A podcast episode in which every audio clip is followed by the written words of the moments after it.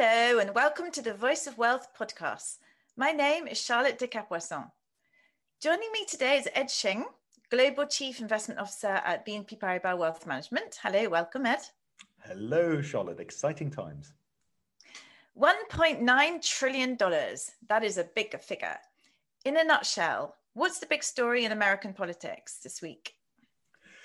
So, Charlotte, the big story is that um, on March the 10th, the Biden administration managed to get a supplementary fiscal stimulus package passed through Congress. Now, what does that mean? It means more government spending.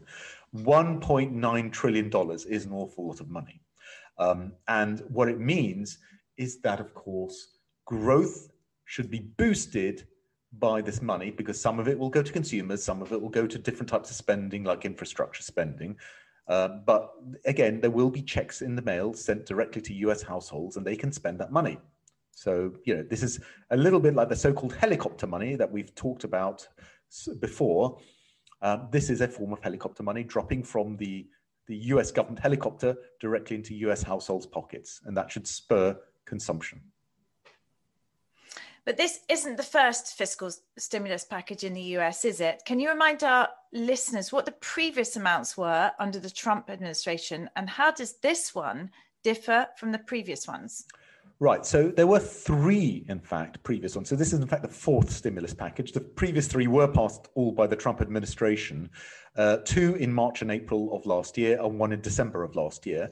If you add the totals up of all the money that was spent under the Trump administration, it comes to around $3.7 trillion. dollars. It's already a colossal amount. So, what we're talking about here in the new Biden package is about half of that again. So, overall, you're talking about a massive amount of stimulus, a massive amount of extra government spending um, being done by the US government over this year and, and into the future to, of course, boost the economy uh, to get uh, to get unemployment down, to get jobs back, and to get growth going. And um, I think it's very likely to be successful in meeting that. Now, how does it change? Not really very much. Um, again, there are elements that are very similar to the previous stimulus packages, like directly giving money to consumers. So those who have under seventy-five thousand dollars of earnings per year will get a, a so-called stimulus check in the mail. So, you know, the government will literally send them a check for $1,400. Um, they've done that before. In fact, it was slightly larger amounts last time, but this is something they're going to do again to, again, stimulate consumption. Okay, so what other effects is this stimulus going to have on the US economy, short term and long term? And I mean, are Americans expected to spend their checks straight away? Won't they be saving for a rainy day? Well, that's a sort of interesting point. I think first of all, we don't have all of the details of the supplementary spending yet, but it will be mixture of money being given to consumers to spend and also infrastructure spending projects. You know that's uh, for instance on renewable energy projects such as that which are very dear to president biden's heart you know to combat climate change. So there are a combination of spending and investment as it were. Now, on the consumer and the household side, will they spend the money? Probably yes, because interestingly, Charlotte, uh, what we can notice from the previous stimulus programs is that households had already been given money and they had already saved quite a lot of it. So, in fact, uh, the average household savings account, banking savings account, as it were, is already quite flush with cash. Uh, so, another $1,400 is probably most likely to be spent. Maybe not all at once, but yes, it should eventually get spent. Okay. And what sectors will be the winners of this new stimulus package? Well, on the consumer side, I think we can say the obvious, the obvious sectors, because remember, as well as the stimulus package, we are at a point where the vaccine rollout has done has been going very well in the US, and on top of that, um, as, and partly as a result of that, even COVID infections and hospitalization rates have been falling really quite quickly in the US. So I think we have two effects at work here, which should boost the economy. Firstly, this extra stimulus spending, and secondly, the reopening of the US economy as these hospitalization and COVID infection rates fall and continue to fall. So, those two bits of good news should drive, I think, sectors such as the travel and leisure sector, because people will start traveling again. This is quite clear.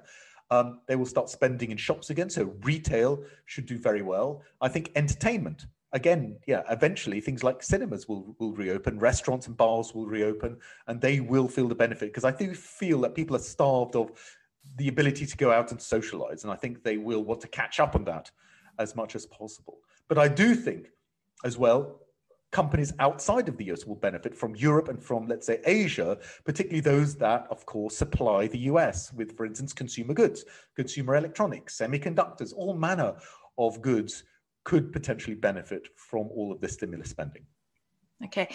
And as this gigantic amount of money is being channeled into the economy, isn't there a risk of inflation, Ed? Well, I mean, people do say that. And certainly the bond market has become a little bit more worried about future inflation, uh, looking at rising bond yields. But what I would say is unemployment is still very high. The underemployment rate if you take those who are part-time employed but would like to work full-time and people who have no job at all is still at a very high 11.1% in the US. Now that is the highest level since 2015.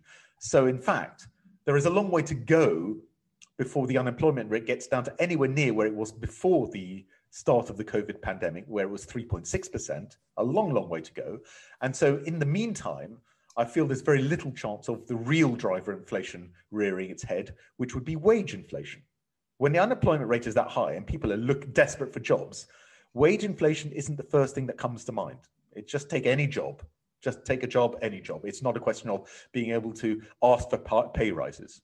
I think that's a very important point. So I think that the inflation story is maybe a little bit overplayed at the moment. And does this historic event change your GDP forecast for the US? well, our GDP forecasts are under review. We clearly do think it's going to be a big boost to growth, but we haven't we haven't quite worked out our numbers yet because it only just happened last, uh, you know, very recently. But what I would say is, if we look at uh, someone else like the OECD, they as uh, as late as December had a forecast of 3.2% growth for, for the US this year, and they've just revised it up on March the 9th to 6.5%. So they've doubled their growth rate on the back of partly this new stimulus program being passed. So we would expect upgrades. I don't know the scale of it yet, but our previous forecast was 4.2%. Our new forecast will very likely be substantially higher. Can't tell you exactly how much higher. Okay. Thank you very much, Ed Shing. Goodbye. Thank you.